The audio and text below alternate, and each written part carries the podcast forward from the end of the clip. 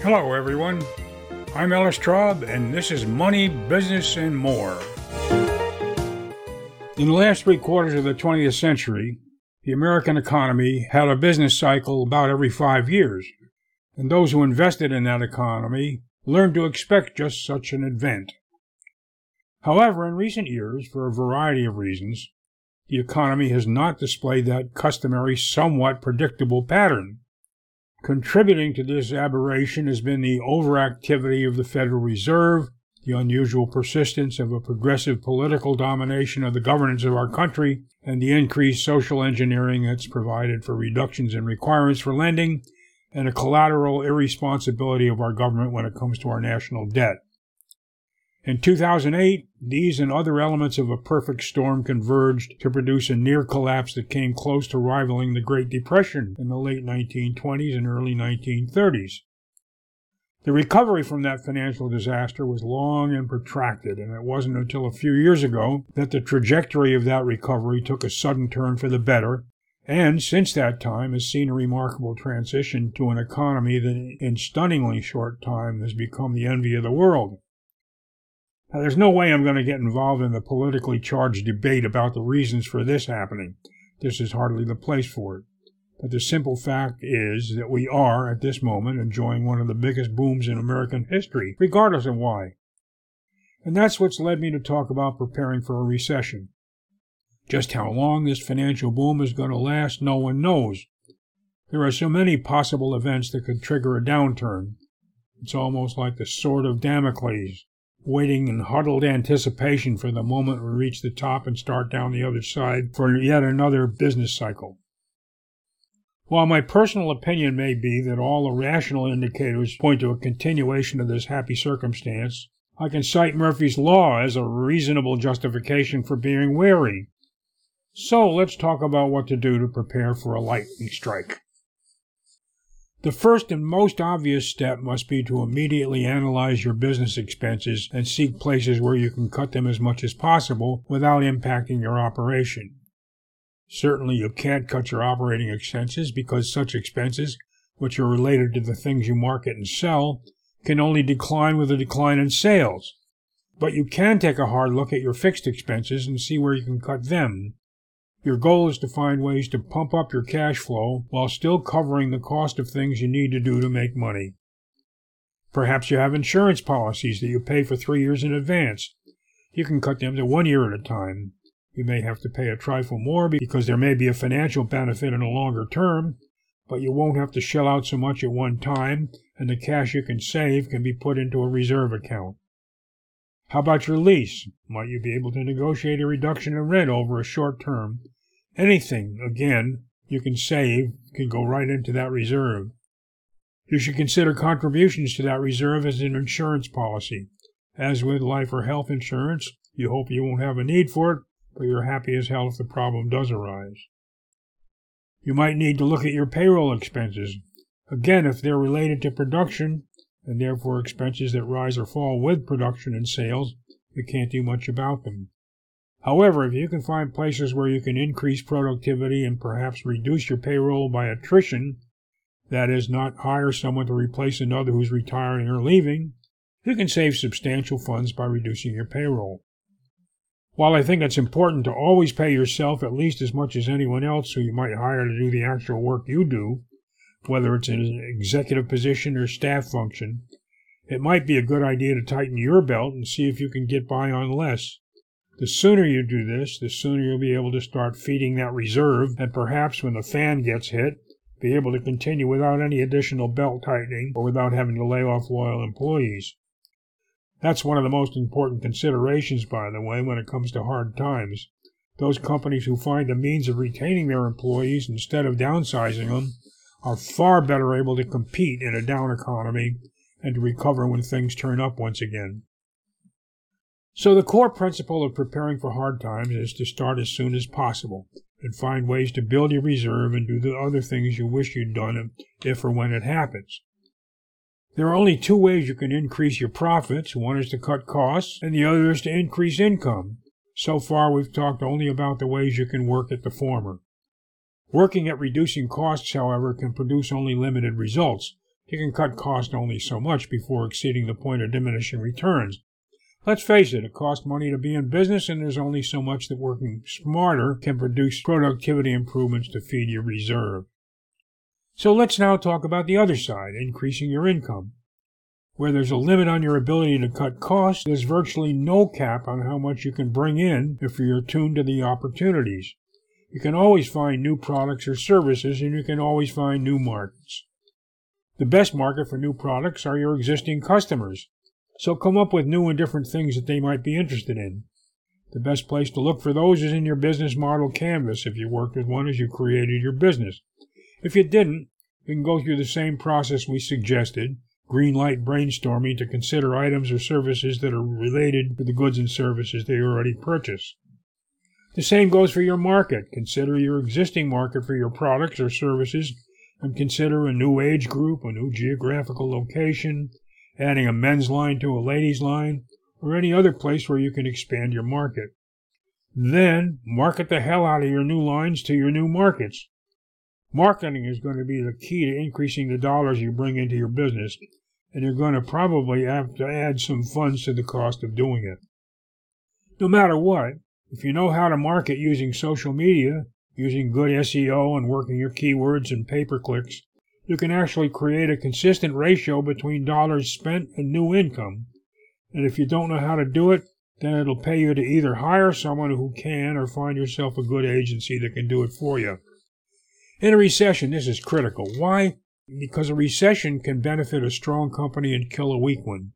By making your balance sheet strong and secure, reducing your expenses as much as possible, and building a reserve to help carry you through the tough times, and by adding significantly to your income in good times when people are willing to spend money, you'll have a tailwind to help you sail through the bad times.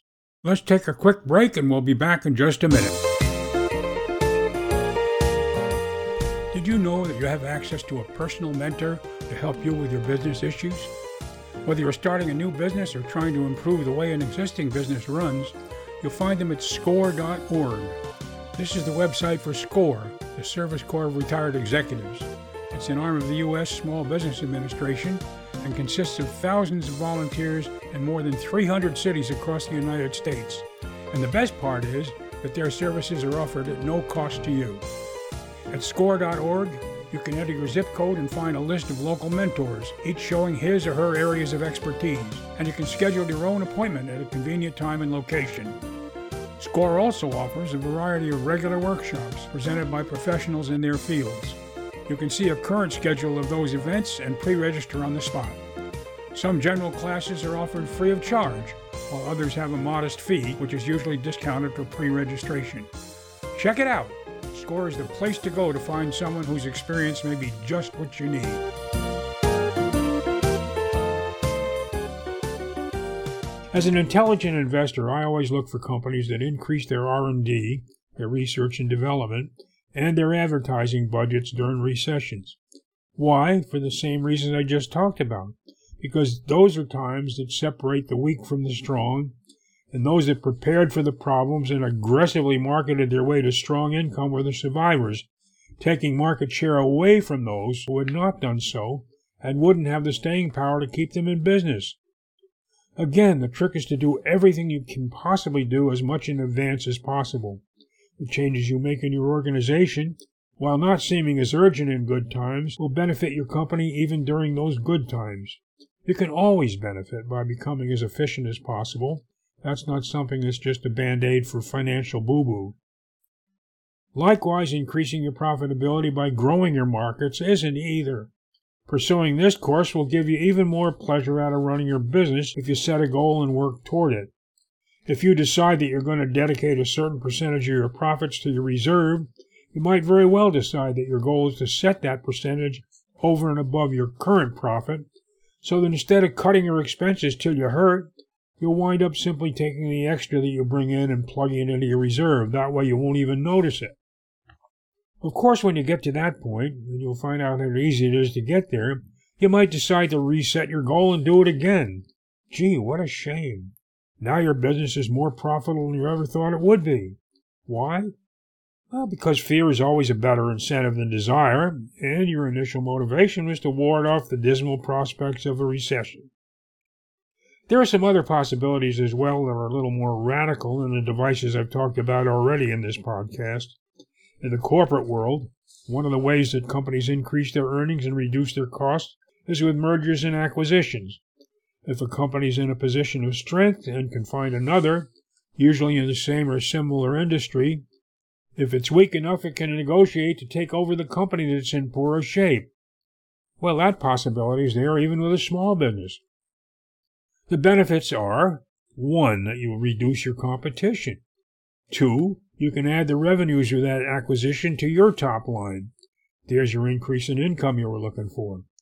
Three, with economies of scale, you may very well be able to serve your customers a lot more efficiently because you already have the infrastructure and the operating procedures to do it with the workforce you already have.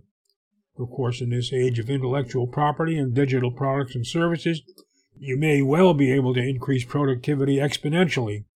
And four, whatever it was that made that company the prey and yours the predator may well enable you to turn that operation around and radically improve its operation. Wait a minute. If I'm working my butt off just to put enough money aside to prepare me for the worst, where the hell am I going to get the funds to finance that acquisition? How am I going to get the person who's in my shoes in the other company to agree to do the deal? Well, there are several ways for a small business to do that. The easiest way to accomplish such a merger is to establish a trust and a good rapport with the other owner and work out some kind of a partnership with him or her in which you are the surviving CEO. If he's suffering enough, and if he's eager to have someone else remove the obligation from his shoulders and take responsibility for the success of the company and still have a part in it, that can be very appealing. This is where your sales ability, your ability to convey to your prospect, or in this case, your potential colleague, the value they would realize in accepting such a proposition. This will take a combination of confidence and humility.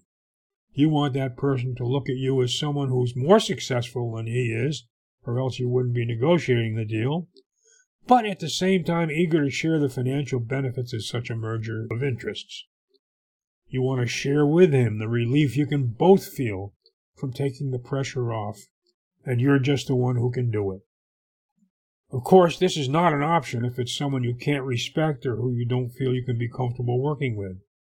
In that case, it's a case of buying him or her out. So, okay, where do you get the funds for this play?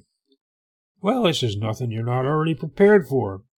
There are financial institutions that are specialists in M&A, mergers and acquisitions.